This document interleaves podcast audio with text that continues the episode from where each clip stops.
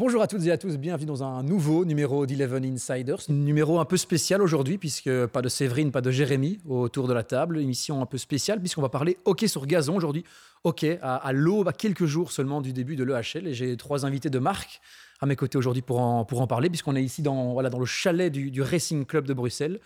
Bonjour messieurs, je vais commencer par ma gauche, bonjour Cédric. Bonjour. En face de moi Victor, bonjour Victor.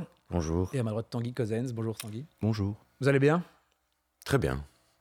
Je sais que c'est un peu tôt pour un lundi matin, mais voilà, on a dû trouver un moment qui allait dans les plannings. On sait que les sportifs de haut niveau ont un planning parfois très, très chargé, ce qui est le cas, combiner le racing avec l'équipe nationale. Mais nous y voici, voilà, content d'être là. Oui, content d'être là. On est en belle progression avec le racing sur les dernières semaines. On a effectivement un gros programme avec l'équipe nationale où on continue à 100% de s'entraîner et déjà préparer des tournois pour plus tard. Donc, on a un programme chargé, effectivement. Maintenant, on est à l'aube de l'EHL qui est aussi très important pour nous et pour le racing. Donc, content d'être là, content d'être dans cette période avec beaucoup d'intensité, beaucoup d'objectifs qui arrivent. Donc voilà, c'est très excitant.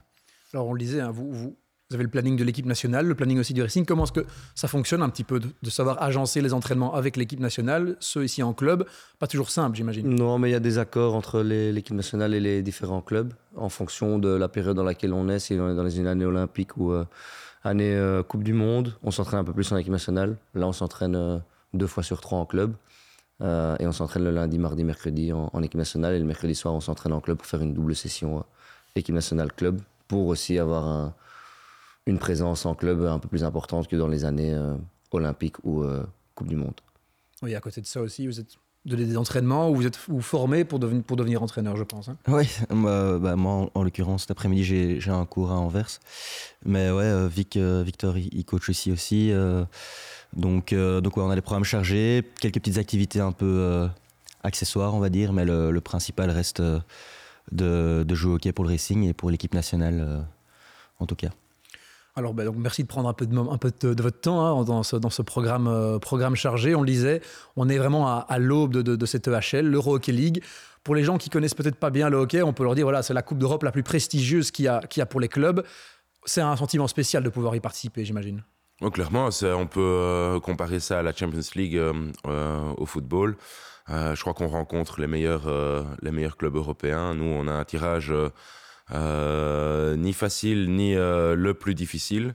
On a une belle opportunité contre Pinoké d'aller loin dans la compétition. On a des objectifs assez élevés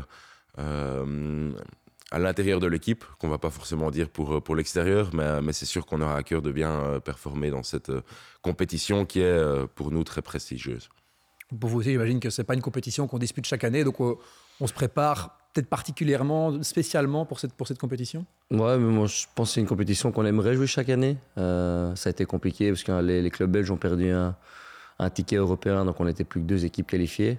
L'année passée, on a été champion, donc on a été qualifié pour cette année. On espère être qualifié pour l'année prochaine en réalisant une bonne fin de saison. Et ouais, pour nous, l'EHL, ça fait, je pense ici autour de la table, ça fait vraiment longtemps qu'on l'a pas joué. Et voilà, c'est normalement il y a 3 matchs. Le plus important, c'est jeudi. Jeudi, si on gagne, on a une chance de médaille après parce qu'on arrive en demi. Donc le plus important sera jeudi contre Pinoké, qui sera un bon 50-50. Alors je précise pour les gens qui nous écoutent et qui ne regardent pas que voilà, on a un petit bruit d'arrière-fond parce qu'on est à côté des terrains qui sont en train d'entretenir. On est le lundi, il faut un petit peu remettre les terrains à jour. Donc voilà, le petit bruit que vous avez en fond, c'est pour ça. Des belles installations hein, dans ce club quand on voit ça. On n'a pas l'impression d'être à Bruxelles. C'est magnifique, avec les beaux terrains de tennis à côté, dans la forêt, c'est un des plus beaux clubs de Belgique, si pas le plus beau. Pas le plus beau d'ailleurs. Vous êtes tous partis ou à un moment donné revenus, mais voilà, on sent bien ici... Ici au Racing, c'est là que c'est le club qui vous aide tous les 3 dans le cœur. Cédric, c'est un peu plus différent. Nous, on vient plus du Daring. Enfin, on vient du Daring, donc un peu plus du nord de Bruxelles. Cédric, il vient de Uccle, mais il a joué bien plus longtemps que nous au Racing. Donc, je pense que la tâche est quand même un peu plus particulière à ma droite. Ouais, moi, j'ai clairement, c'est devenu mon club de cœur. J'ai fait ma formation à Uccle Sport jusqu'à mes 18-19 ans. Donc j'ai aussi une attache là-bas. Et puis de mes Ouais, 19 ans jusqu'à 32-33, j'ai joué ici. Puis je suis parti 2 ans au Dragon parce que j'avais envie peut-être d'aussi voir quelque chose d'autre, d'apprendre une nouvelle culture, de voir comment les choses se passaient dans un grand club belge, et probablement le plus grand club belge sur les 10-15 dernières années, si on regarde le nombre de titres. Donc voilà, je crois que ça m'a pas mal servi, mais après 2 ans, j'avais envie de retourner ici. Je crois qu'ici, on a tous beaucoup d'amis, on s'y sent bien, le cadre est effectivement magnifique, les gens sont bienveillants. Donc voilà, je crois que c'est un club à la fois beau, familial, et dans lequel tout le monde se sent bien. Et du coup, vous avez juste traversé Bruxelles pour venir dans le club en face, quoi. Ouais, moi j'ai un peu plus traversé quand même, j'ai un peu plus bourlingué, on va dire, parce que j'ai quand même joué aux Pays-Bas 3 ans. J'ai joué au Watducks aussi à mes 18 ans, donc j'ai fait quelques allers-retours. Mais à la base, je viens du Daring comme Victor. Et puis, je suis passé par Waterloo, par La Haye, par Amsterdam. Et puis je suis venu ici depuis, ça va être ma 2e saison ici, donc très content en tout cas de comment ça se passe aujourd'hui, et surtout pour mon retour en Belgique, parce que c'est vrai que c'est jamais facile de quitter la Belgique et surtout d'y revenir et d'y trouver en tout cas son bonheur. Donc je pense que c'est en tout cas, voilà, comme Cédric l'a souligné, voilà, c'est un club très familial, très bienveillant, et c'est vrai que c'est aussi un club historique, hein. Le Racing, ça fait quand même partie du gratin du hockey belge, donc c'est vrai que c'est un club important en tout cas en Belgique, et voilà, la façon dont on l'a porté l'année passée aussi, en étant champion et en ayant ce ticket EHL aussi, parce que bon, voilà, c'est vrai que le EHL, on en a parlé aussi, c'est très dur d'y jouer, on la joue pas chaque année, et c'est vrai que quand on la joue, quand on a l'opportunité de la jouer, c'est vrai qu'on est assez excité, parce que voilà, c'est quelque chose qu'on sait pas reproduire tous les ans, parce que c'est très compliqué d'obtenir en tout cas ce ticket EHL. Ça fait 5 ans, hein, que le Racing n'a plus été en EHL, donc j'imagine qu'au sein du club, on sent aussi, même pas seulement les joueurs, mais tout le monde, il y a un petit peu d'excitation, le fait que voilà, on va pouvoir de nouveau se montrer sur la grande scène. Ouais, on espère qu'il y aura du monde qui viendra voir Amsterdam. C'est pas très loin, c'est pendant les vacances, donc je pense les vacances néerlandophones. Francophone, c'est en mai. Ouais, on a un peu chahuté maintenant avec les... Ouais, mais bon, un petit certificat médical jeudi, vendredi, juste jeudi pour qu'on ait du monde jeudi. Après, c'est le week-end, samedi, dimanche. Donc... Le lundi de Pâques, ils sont en congé, donc on dira la finale. Ça devrait pas être... Le Racing a déjà fait 4e à l'EHL, je voyais le palmarès, c'était en 2014. Il me semble que tu étais de cette génération avec... on a beaucoup parlé de cette édition-là, parce qu'il y avait le gardien Gugasov qui avait un stick à rallonge. C'était assez inédit. C'est interdit maintenant d'ailleurs. Ouais, je crois que ça a été interdit un mois plus tard. À mon avis, les gens de la FIH ou de la EHF n'étaient pas aussi inventifs que nous à l'époque, et donc n'avaient pas anticipé cette possibilité. On peut contextualiser. Hein, donc c'était pour les shootouts, il y avait un stick plus long, et pour pouvoir aller vraiment embêter l'attaquant. Il y a un gars au club ici qui passe beaucoup de temps sur place, qui est très inventif, Olivier Nenon, et il a toujours des idées un petit peu farfelues, ou en tout cas outside the box. Et il avait bricolé un bazar, je crois il avait mis 2 sticks ensemble, mis dans son four pour que ce soit ensemble. Et le stick mesurait 1m50, quoi. C'était quasiment de la triche. Et donc oui, c'était contre les Allemands de Cologne. Mimi était encore dans son goal, il était en train de faire avec son stick quasiment berserk, donc c'était un peu limite, mais ça nous a bien servi. Et je crois que cette année-là, on a vraiment vécu une super édition, et quelque part on est passé un petit peu à côté, parce qu'en demi-finale contre les Allemands d'Averstehouder, on menait 2-0 à 20 minutes de la fin, et malheureusement on s'est un petit peu écroulé, donc on est passé à côté de quelque chose de grand. Et je crois que si on compare un peu les 2 équipes, celle de l'époque et celle d'aujourd'hui, je crois qu'on a plus de qualité aujourd'hui qu'à l'époque, donc ça doit nous donner quand même pas mal confiance pour nos capacités dans cette édition. Oui, on reviendra sur les qualités de l'équipe un peu plus tard, mais on le disait, c'est un club historique, c'est toi qui le disais, Tanguy, premier titre l'an passé depuis plus de 80 ans, pour un club comme le Racing, il était temps que ça revienne la coupe ici à la maison, j'imagine. Ouais, ça a fait du bien à beaucoup de monde. Je pense qu'il y avait une petite malédiction autour du Racing avec beaucoup de finales perdues. C'est pas un club qui a énormément de chance, je veux dire. Pour avoir joué dans plusieurs clubs aussi, on voit la différence quand tu as des matchs, etc., qui sont un peu tendus. Tu as des détails qui tombent généralement souvent pour la même équipe. Nous, on n'a pas encore cette habitude d'avoir les petits détails qui tombent pour nous. On l'a eu l'année passée quand on a été champion sur les playoffs, où on a vraiment eu un cul monstre sur le match aller en demi où on passe à travers et on arrive à limiter les dégâts. Et sur la première finale où on s'en sort avec un 2-2 alors qu'on n'en menait pas large non plus. Et après, pour le reste, je pense que pour être champion, il faut aussi avoir un peu de réussite qu'on a eu nous, pendant les playoffs. Mais c'est vrai que le titre, il a été fêté comme il se devait après 81 années d'absence. Oui, j'imagine que tout le club a bien fait la fête. Vous avez encore des souvenirs de cette soirée-là ou c'est trop vague ? J'ai quelques trous noirs. Non, quelques souvenirs d'office, que des bons d'ailleurs. Mais ouais, pour rebondir sur ce que Vic disait, il y a beaucoup de joueurs expérimentés Racing qui ne jouent plus en première, qui ont déjà arrêté depuis 10-15 ans, qui eux partageaient un peu cette joie. Et c'est vrai que c'était un peu chouette à voir que voilà, ces gens-là, à travers nous, pouvaient, entre guillemets, vivre ce moment qu'ils n'ont pas eu. Donc c'est vrai que c'était un moment assez sympa, parce que c'est vrai que c'était un peu partagé par tout le club, et c'était voilà, vraiment la chose que le club attendait, et que voilà, on l'a eu, et je pense que tout le monde a pu en profiter, et pas que les joueurs. Et donc ça, je trouvais ça assez important, comparé à d'autres titres qu'on a pu avoir, que ce soit en Red Lions ou des titres personnels dans d'autres clubs. C'est vrai que ça, c'est ce qui m'a en tout cas le plus marqué l'an dernier. Oui, c'était le titre d'un club et pas forcément juste d'un noyau A. Mais voilà, le Racing est un club qui, encore cette année-ci, est en course pour les playoffs. Je sais que les sportifs n'aiment pas toujours un peu évoquer les ambitions, car parfois, si ça se passe mal, ça peut nous retomber dessus. Mais est-ce que c'est un club qui a l'ambition de jouer chaque année le titre, ou bien est-ce qu'on est plutôt sur des playoffs, ou c'est quoi vraiment où doit être le Racing chaque saison ? Je crois qu'ici, on n'a pas peur de cacher nos ambitions. Certainement pas en tant que champion en titre. L'ambition est, comme chaque année, de faire partie du play-off. Et à partir du play-off, une fois qu'on est dedans, on a envie d'être champion. Donc là, pour le moment, on est en course, on est bien placé, on a un programme compliqué pour les matchs qui restent, mais on a en tout cas la chance d'avoir notre destin entre les mains. Et comme j'ai déjà dit, je crois qu'on est sur une belle progression depuis 3-4 matchs là. Et donc voilà, si on parvient à continuer sur cette lancée, à progresser de match en match, d'entraînement en entraînement, je crois qu'on a vraiment le potentiel pour faire de belles choses dans cette fin de saison. Donc voilà, on verra ce que la suite dira. Alors, le coach avec qui vous avez été champion, Greg Fulton, a quitté le club. Vous avez un nouveau coach, Xavier Legrève. Quand on parle de l'EHL, de l'histoire belge en EHL, c'est forcément un coach qui évoque quelque chose, puisqu'il était coach du Watducks lorsqu'ils ont été champions d'Europe, justement, le seul club belge à avoir été champion d'Europe. Est-ce que, du coup, il vous en parle ? Il a un peu un secret.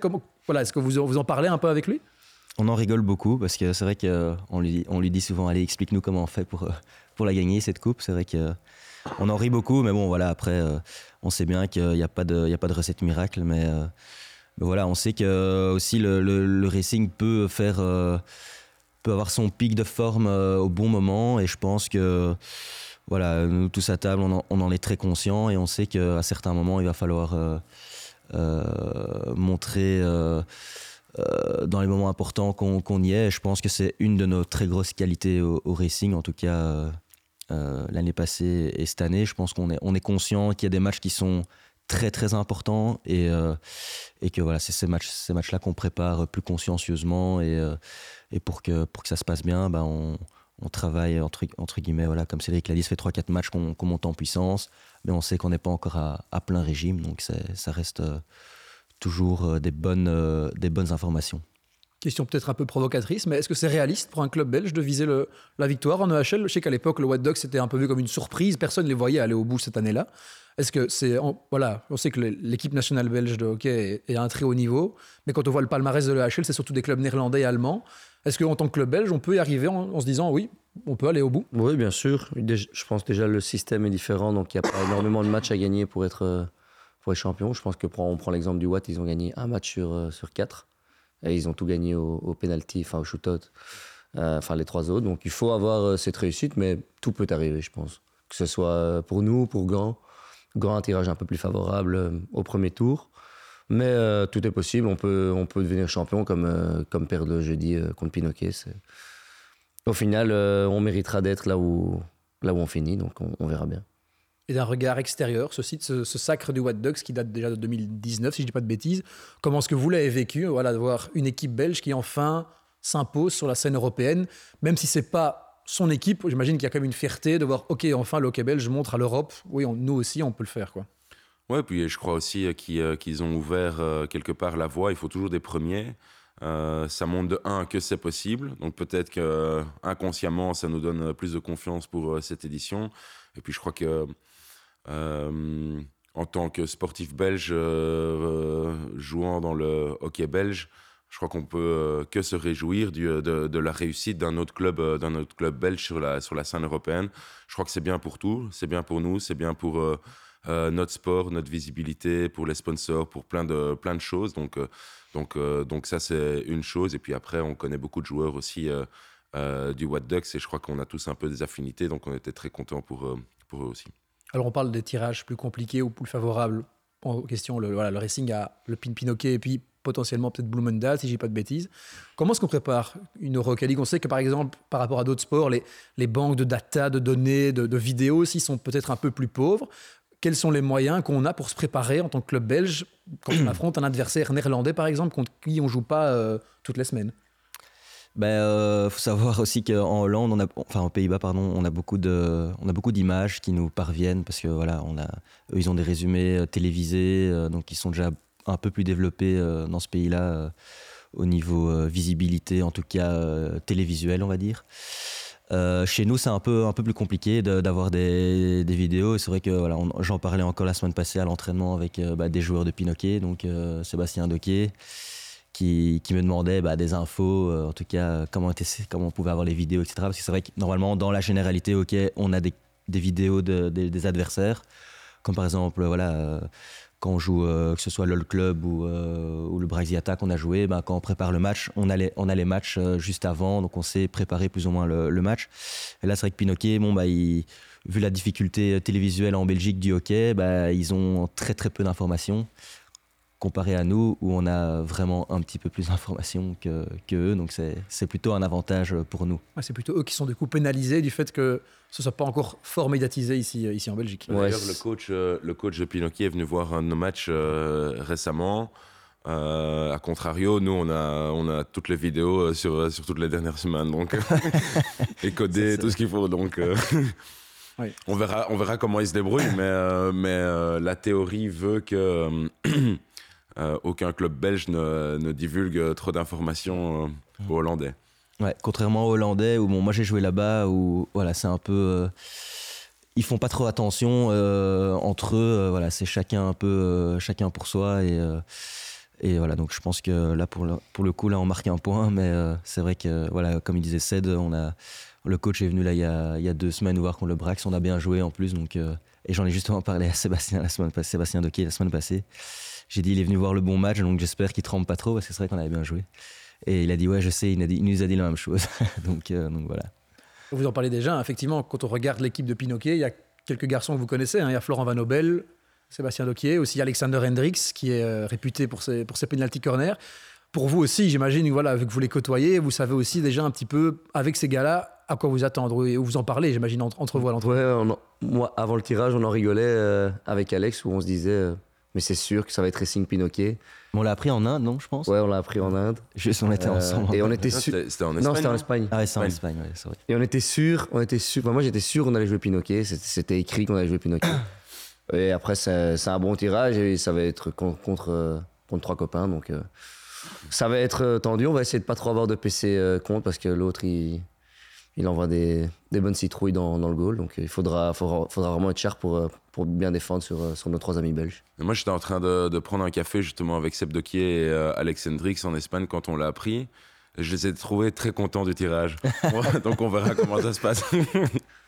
Ah, c'était peut-être aussi du bluff un petit peu ou... Je sais pas, ou un peu d'arrogance hollandaise, j'en sais rien.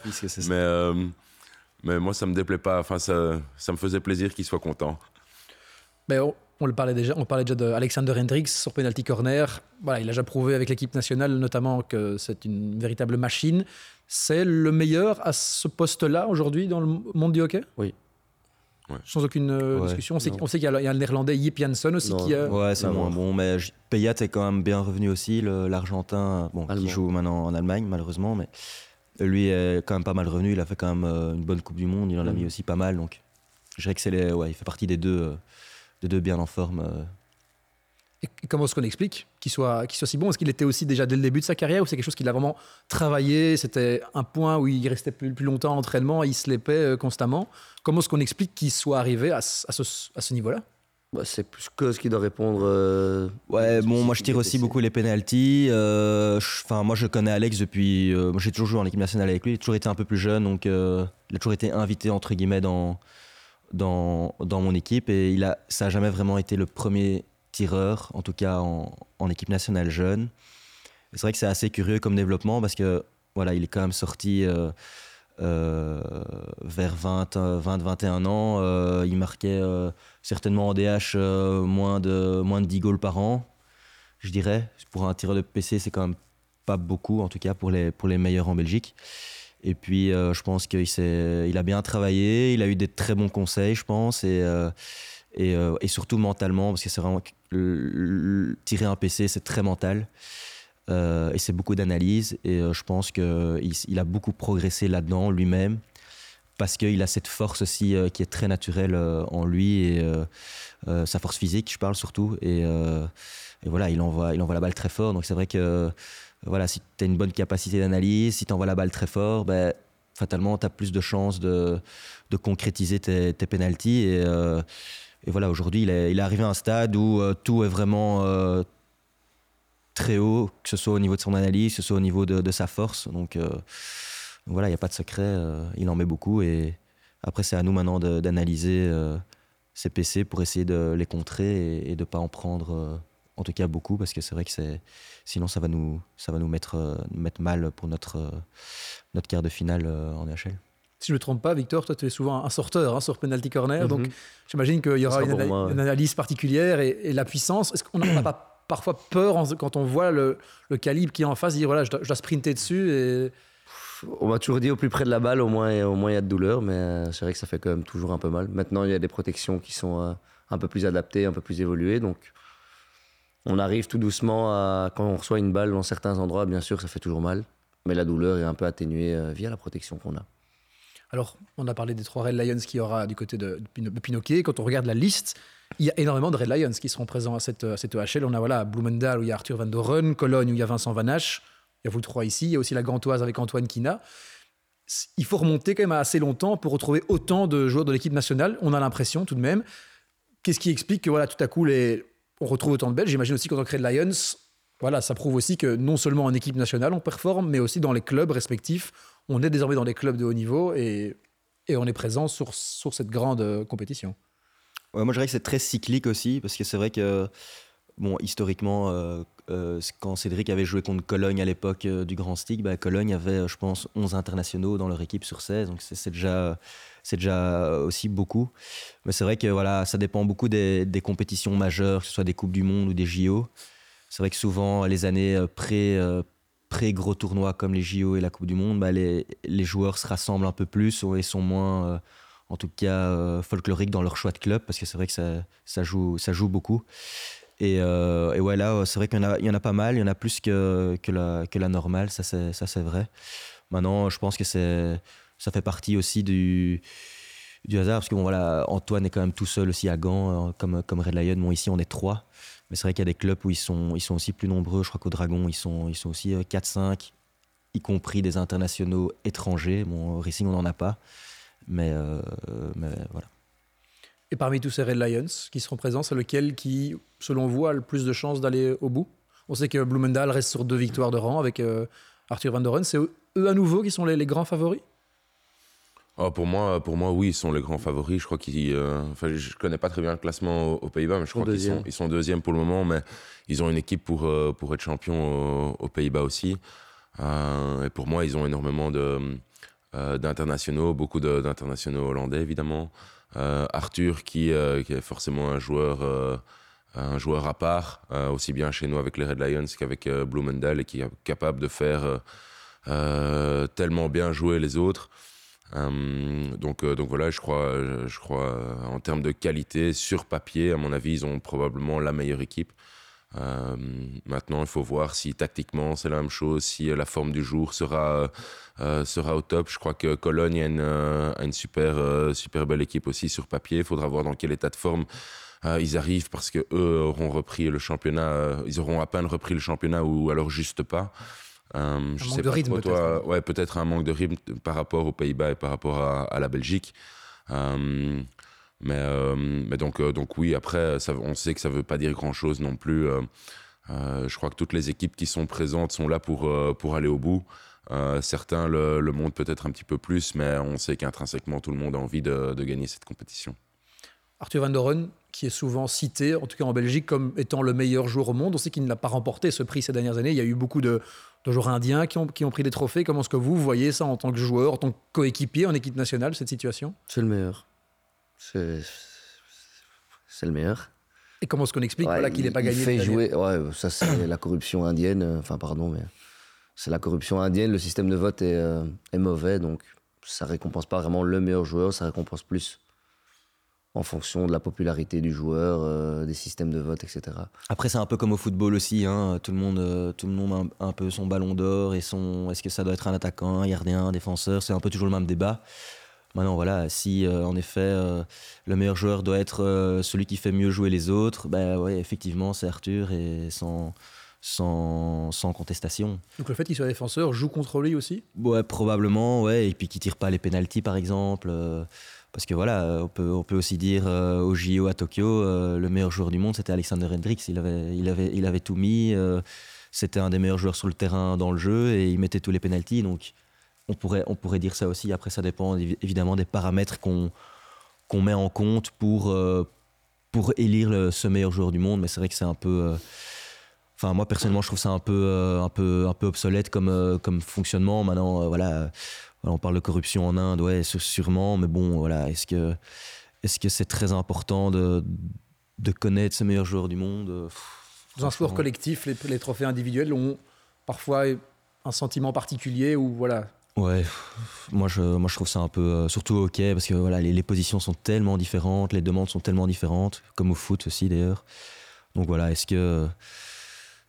Ouais, après, c'est toujours le même débat. Moi, je suis pas un grand fanat de ballon d'or et de joueurs FIFA football et de joueurs je sais pas quoi. Donc après. Ok, Daniel. Ouais, je suis pas un grand fanat non plus. Mais la seule chose que je peux dire, en tout cas sur le système au hockey, c'est quand effectivement on regarde les prix sur les 2-3 dernières années, avec le nombre d'Indiens qui ont gagné ce prix. Le système est en tout cas décrédibilisé. Et donc, je crois que même à la base, on n'y prêtait pas forcément attention. Maintenant, je crois qu'on y prête encore moins attention. Jusqu'à ce qu'ils trouvent un autre système, que le sport soit peut-être un petit peu plus médiatisé aussi, et plus reconnu, avec plus d'images, plus de data. Là, peut-être, on pourrait avoir un avis plus objectif sur la question. Mais honnêtement, au hockey, là, pour le moment, ce système de meilleur joueur du monde est un petit peu bof. Ça décrédibilise un petit peu la discipline, quand on voit que des garçons parfois qui seraient peut-être pas un meilleur, gagnent des trophées alors qu'ils les méritent pas forcément. En tout cas, ça la crédibilise pas. Alors, on a parlé des qualités des Red Lions qui seront présents à cette EHL. Si vous deviez parler des qualités de votre équipe, le Racing, il y a pas mal d'anciens Red Lions aussi, des joueurs qui sont passés. Je pense à Augustin Meurmans qui est passé par l'équipe nationale. On a parlé de Gugasov, Troyens. C'est quoi la force, ou c'est quoi l'élément qui vous permet de dire « Ok, oui, on a quand même une équipe qui peut faire mal sur cette scène européenne ». Je crois qu'on a effectivement un mélange de jeunesse, d'expérience. Je crois qu'on a un nombre très élevé de joueurs de clubs qui sont en fait à un très haut niveau, et c'est ce qui fait la différence. Et puis à certains moments, on a des joueurs qui sont capables de faire la différence. Je crois que Cos est très important pour l'équipe aussi, certainement ces derniers temps, avec le nombre de PC qui met. On a un taux très élevé. On a, pour moi, le meilleur sorteur du monde sur PC défensif, avec Victor. Et ce sont les détails qui sont importants pour aller loin dans une compétition. Donc voilà, je crois qu'on a une équipe avec une bonne balance, avec de la fougue, avec une bonne compréhension tactique. Et je crois qu'on a une équipe qui est aussi à maturité, dans le sens où on doit avoir une moyenne d'âge de 25-26 ans, quelque chose comme ça, peut-être un peu plus même. Probablement grâce à Tchouk et moi un petit peu. Et donc voilà, je crois qu'on a les cartes en main aussi pour ne pas avoir peur d'aller loin. Et donc voilà, moi ça me donne quand même pas mal de confiance pour ces matchs, même si on sait que ça se joue sur 60 minutes, que tout peut arriver. Si ça se trouve, on va se prendre une tôle, mais j'ose espérer que non quand même.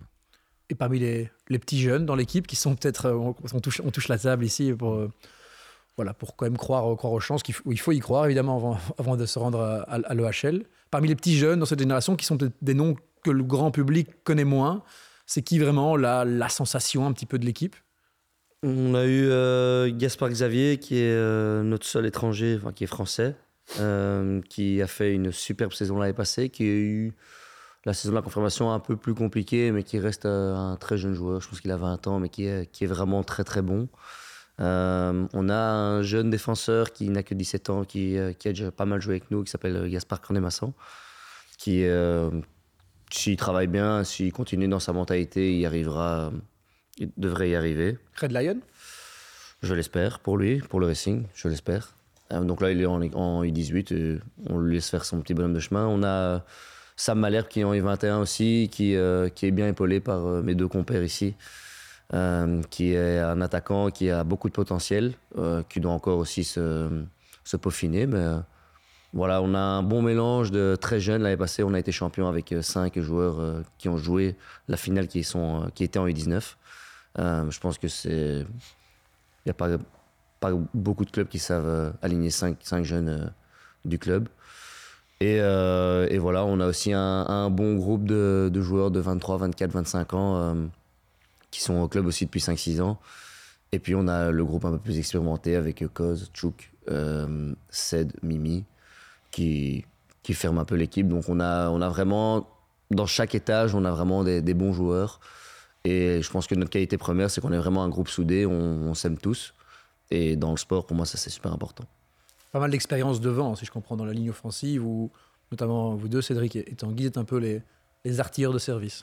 Ouais, mais voilà, il y a la défense aussi. C'est vrai qu'on a peut-être un peu plus court au niveau expérience en défense, donc c'est pour ça que on doit chaque fois un peu balancer ces prestations-là aussi, parce que c'est vrai que parfois ça nous coûte un peu d'énergie, mais voilà, comme Vic l'a dit, c'est très important pour le Racing aussi de mettre ces jeunes en valeur, et ça fait partie de nouveau de la vie historique du club aussi, et c'est très important en tout cas pour l'équipe de voir des jeunes du Racing dans l'équipe, et surtout performer dans les 11, et voilà, je pense que dans 2 semaines on les verra à l'œuvre au Wagener Stadium à Amsterdam. Donc voilà, pour eux c'est très important aussi. Moi je me remets 12-13 ans en arrière, j'ai joué mon premier EHL avec le Watducks aussi, j'avais 18 ans.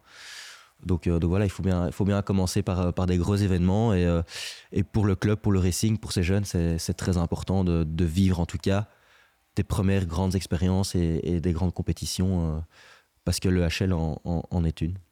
Alors l'EHL arrive, et ce sera forcément une compétition très importante pour votre club, pour le Racing. Mais la raison aussi pour laquelle on vous a réunis tous les trois autour de la table, c'est que vous êtes tous les trois évidemment des Red Lions.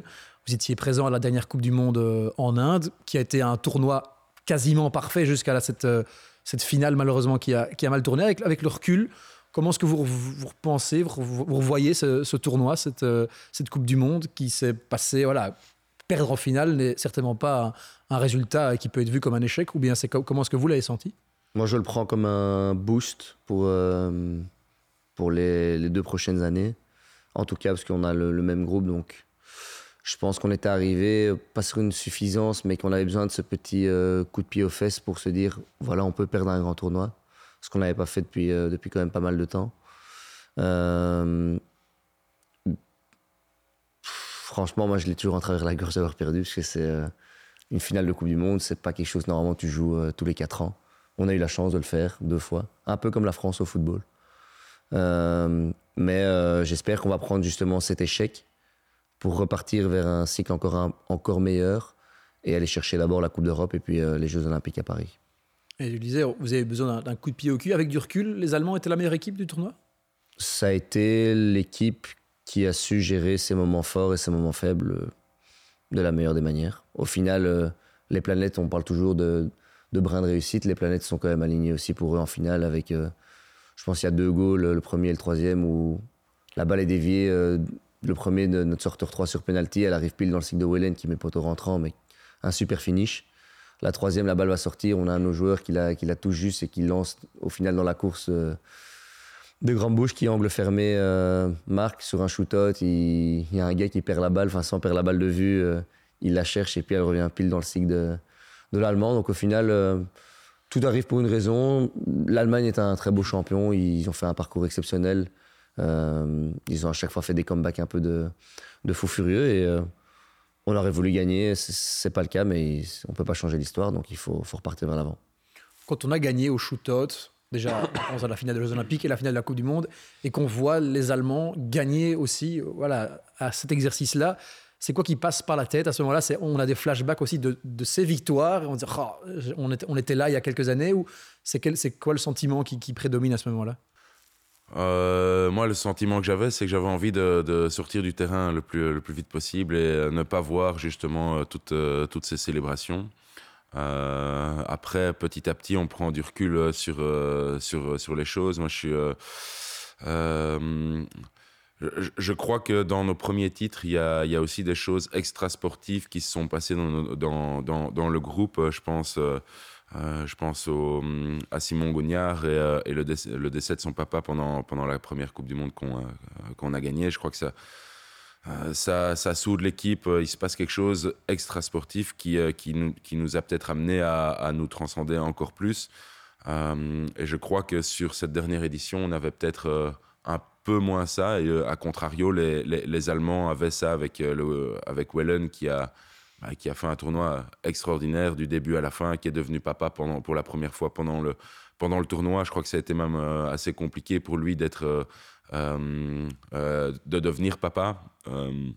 Et donc voilà, il s'est passé à mon avis quelque chose de spécial dans le groupe et qui leur a peut-être donné cette force supplémentaire pour y croire, pour ne pas lâcher quand ils ont été menés 2-0 en quart, menés 2 goals. En demi et encore en finale contre nous. Donc voilà, je crois qu'il s'est passé quelque chose de spécial. Je rejoins Victor sur le côté coup de boost et je crois que quelques heures après le match, on en parlait déjà en disant c'est peut-être la motivation qu'on aura besoin pour les prochaines échéances. Et après, avec maintenant quelques mois de recul,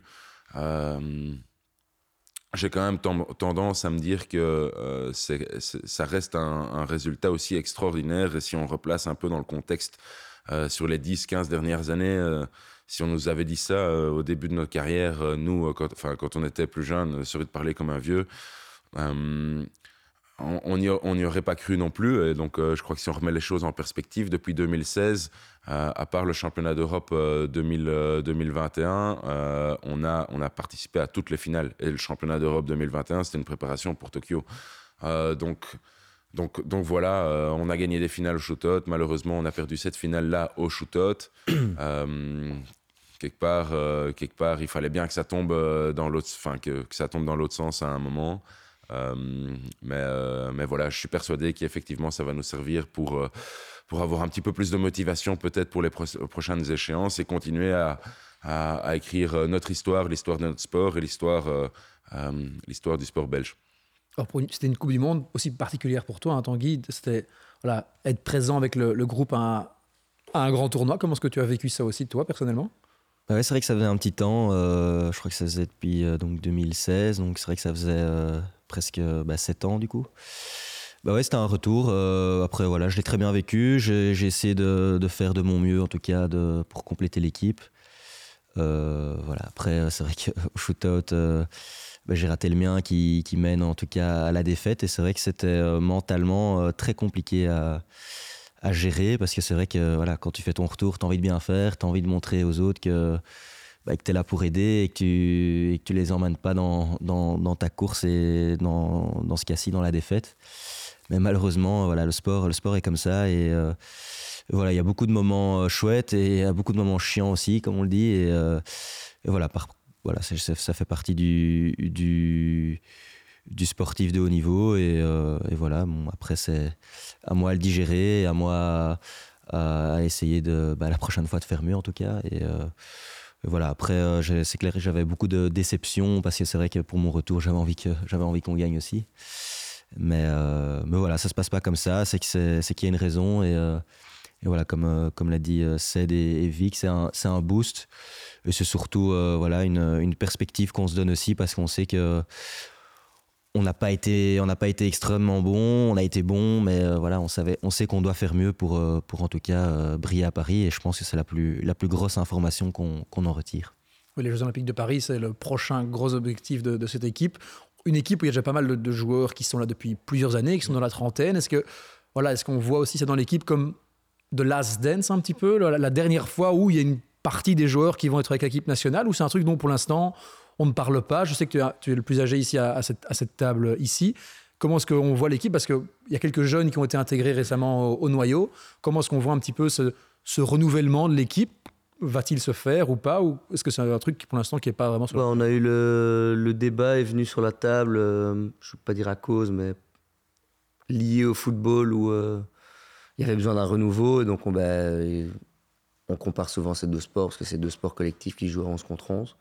C'est vrai qu'on a un groupe un peu plus vieillissant, mais bon, qui amène aussi son avantage d'expérience.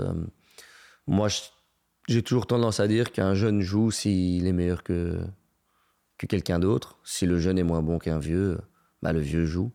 Bien sûr, Paris, c'est dans 2 ans et on a un groupe, je pense, qui, après Paris, à mon avis, on aura quelques retraités. Mais la Fédé... C'était déjà dit qu'ils prendraient leur retraite? Non, je pense pas. Pas que je sache. Moi, je ne vois pas forcément continuer après Paris. Non, mais c'est des déductions, mais personne ne l'a vraiment annoncé. Je pense juste que la Fédé est bien occupée. Ils sont au courant qu'on a, à mon avis, on a 4-5 qui vont arrêter après Paris. Et donc là, quand on a recommencé les entraînements, on a 2-3 nouveaux visages en plus qui s'entraînent avec nous. Et ça pousse aussi le groupe. Ça montre l'envie des plus jeunes d'intégrer ce groupe-là. Ça pousse le niveau général. Et on espère qu'ils auront suffisamment d'occasions que pour se montrer avec la Pro League, qui est vraiment pour moi un laboratoire pour les jeunes. Et qu'au moment opportun, ils seront là et qu'ils répondront présents s'il y a une place qui se libère, qu'ils la prennent et qu'ils jouent leur jeu. Et tu disais, c'est vraiment en ayant vu les Diables Rouges faire un échec total à la Coupe du Monde avec ce débat de est-ce que les vieux doivent jouer, c'est vraiment ça qui vous a dit mais est-ce qu'on doit avoir le débat chez nous aussi? Non, pas nous, mais c'est juste les journalistes l'ont mis sur la table. Nous, on ne l'a pas du tout amené. C'est les journalistes qui ont commencé à en parler. Et donc, dans la presse, les pseudo-sélectionneurs, ils mettaient des commentaires en disant « Ah, mais il n'y a pas de jeunes, il n'y a pas de nouveaux jeunes. » Oui, mais quand tu as une équipe qui gagne tout, est-ce que tu as besoin des nouveaux jeunes si ton équipe continue à être performante? C'est rien à voir avec le football qui ne gagne rien. Donc, au final, c'est pour moi 2 poids, 2 mesures. Le renouvellement, il se fait quand un jeune est vraiment... meilleur que quelqu'un d'autre et qui mérite sa place. On ne met pas un jeune juste pour faire plaisir à un jeune. Donc, ce n'est pas une discussion que vous avez eue au sein de l'équipe? Pas entre nous, je pense. Non, mais par contre, en haut à la fédération, c'est vrai que c'est un thème qui apporte pas mal de discussions, je pense. Et voilà, je pense que la fédération doit aussi préparer l'après. Et donc, ils doivent aussi intégrer des nouvelles têtes et ils ont tout intérêt à le faire. Et... Voilà, après, ça fait partie du jeu. Hein. Il y a un moment, il faut s'arrêter. Il y a un moment, il y a l'équipe continue. Mais voilà, les sportifs, à un moment, ils s'arrêtent aussi. Donc, c'est important d'avoir une continuité. Je pense qu'ils travaillent là-dessus à la Fédé pour pouvoir intégrer, en tout cas, plus de monde. Et voilà, même si on parle de last dance ou autre, je pense honnêtement que c'est pas trop le cas parce que certes, il va y avoir des arrêts, mais avec tous les jeunes qu'il y a déjà aujourd'hui, il faut quand même bien lire la sélection. Il y aura une certaine continuité, en tout cas dans les performances, ça j'en suis sûr. Alors on parlait déjà des journalistes et la couverture du hockey. On l'a senti durant la Coupe du Monde. Forcément, vu que c'est une Coupe du Monde, les médias aussi les médias publics en parlent de plus en plus. Ça reste encore très mince, l'attention médiatique qui est accordée au hockey par rapport à d'autres sports. Comment est-ce que vous vivez ça? Parfois, c'est un peu frustrant de se dire pourquoi on fait des résultats et pourquoi est-ce qu'il n'y a pas cela, ou bien est-ce que vous comprenez aussi que c'est un sport qui est peut-être moins populaire auprès du grand public? Moi, j'ai trouvé ça dommage, par exemple. Je trouvais ça très chouette que le handball masculin soit télévisé sur une chaîne publique. Je trouve ça juste dommage que quand tu as une équipe qui est ta meilleure équipe collective de ton pays, tu ne sais pas voir le match sur une chaîne publique. Et pour moi, ça, c'est des... Bon, il faut parler aux chaînes qui sont intéressées. Parce que tu joues une Coupe du Monde, t'es champion en titre, t'es champion olympique en titre. Et les gens ne savent pas voir un match de hockey et voient un match de handball.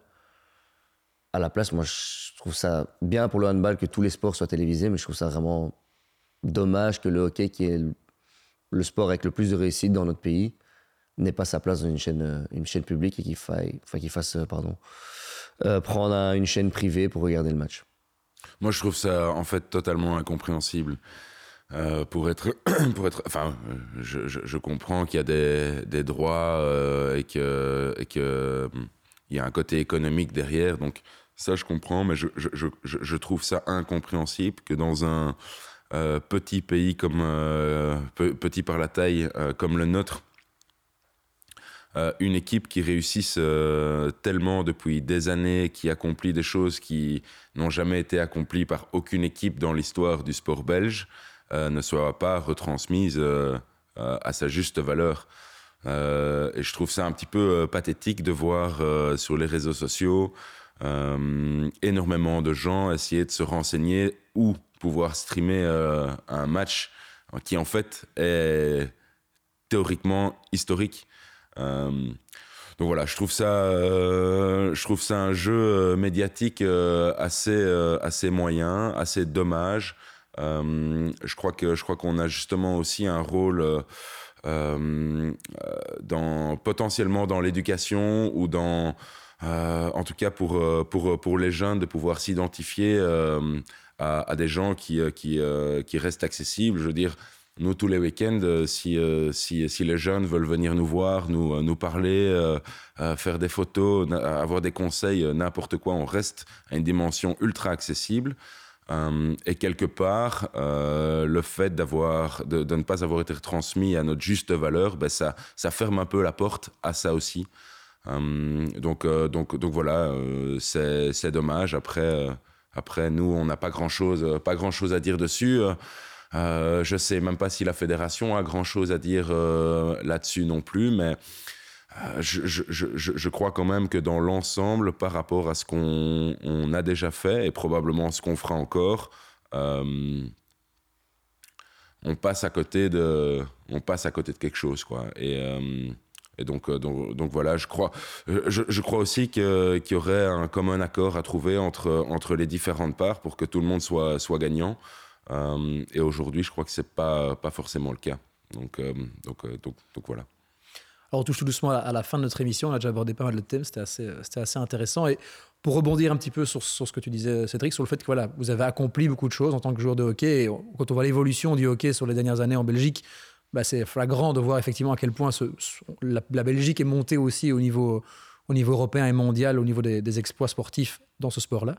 J'aimerais terminer peut-être cette émission, ce podcast, en vous demandant chacun quelle est la chose qui vous a rendu le plus fier depuis que vous faites ce sport, ou en tout cas le plus bel accomplissement pour vous, et surtout, quelle est maintenant l'étape suivante, quel est vraiment le rêve ultime que vous fixez vous maintenant en tant que joueur, purement personnel? Compliqué, je vais passer en troisième à mon avis. Moi, le plus beau souvenir que j'ai grâce au hockey, c'est 2018, c'est le retour au balcon. C'est voir à quel point on a touché les gens, on a eu de l'impact sur les gens, et voir à quel point le petit pays qu'est la Belgique et le petit sport qu'est le hockey a pu toucher. Il y avait 6000 personnes sur la Grand Place un mardi à midi. Pendant les examens, il faisait 8 degrés, il faisait dégueu. Et ça, pour moi, c'est la plus belle des réussites. C'est pas forcément Bien sûr, c'est gagner, mais c'est ce que gagner apporte aussi au sport. Et voir l'engouement qu'il y a eu au hockey depuis 2016, cette médaille d'argent aux Jeux Olympiques, franchement, c'est ce qu'on peut souhaiter de mieux au hockey. On espère que ça continue à grandir, parce que c'est un sport avec des super valeurs. Et donc ça, pour moi, c'était le plus beau souvenir. Et qu'est-ce qu'on peut nous souhaiter ? C'est l'or à Paris. Même souhait. Moi, ce qui me rend aussi fier, c'est pas forcément un moment, mais c'est plus le chemin parcouru. Je crois que si on reprend un peu dans notre ensemble, depuis 2006-2007, on est passé d'une fédération à 10-15 000 membres, maintenant 55 000, quelque chose comme ça. Donc, c'est x3, x4, c'est déjà quelque chose. Et avec ça vient aussi le regard, pour moi, le regard des enfants. La façon dont ils peuvent s'identifier, la façon dont on s'est resté proche d'eux et la façon dont le sport est en train d'évoluer. Je trouve qu'on a une évolution super saine dans le sens où on reste un sport familial et en même temps on fait des résultats qui sont exceptionnels. Donc voilà, plus l'ensemble des choses, ça me rend assez fier du chemin parcouru. Il y a de quoi, effectivement. Et Tanguy, écoute, pour conclure, moi je suis plus un peu comme Cédric, je suis plus pour le chemin parcouru et voilà, j'ai eu beaucoup de chouettes moments, des moins bons aussi certes, mais le titre l'année passée du Racing était très beau aussi. Et bon, c'est très court-termiste, mais c'est vrai que ça reste encore plus dans ma tête aujourd'hui. Après, qu'est-ce que je peux souhaiter pour le futur d'office? En tout cas, qu'on brille en EHL, parce que ça reste de nouveau court-termiste, mais pour moi, ça reste l'objectif, en tout cas, des prochaines semaines. Et puis, pour la suite d'office Paris 2024 et qu'on reprenne l'or là-bas pour continuer, en tout cas, à mettre le hockey en haut, le plus haut possible en Belgique. Et voilà, qu'ils trouvent une solution médiatique pour qu'on puisse, entre guillemets, améliorer notre visibilité, parce que c'est vrai que je rebondis encore sur ce que Céd a dit, pour l'éducation des enfants, le sport c'est super important, si pas primordial, donc voilà, il faut faire bouger les choses et faut pas avoir peur de le dire. Écoutez, un tout grand merci en tout cas, on vous le souhaite, notamment le HL, la première échéance qui arrive.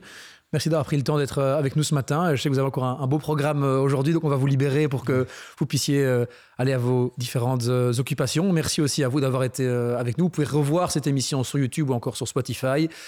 Et on a tout simplement hâte de voir ces matchs de HL et je vous dis à très bientôt.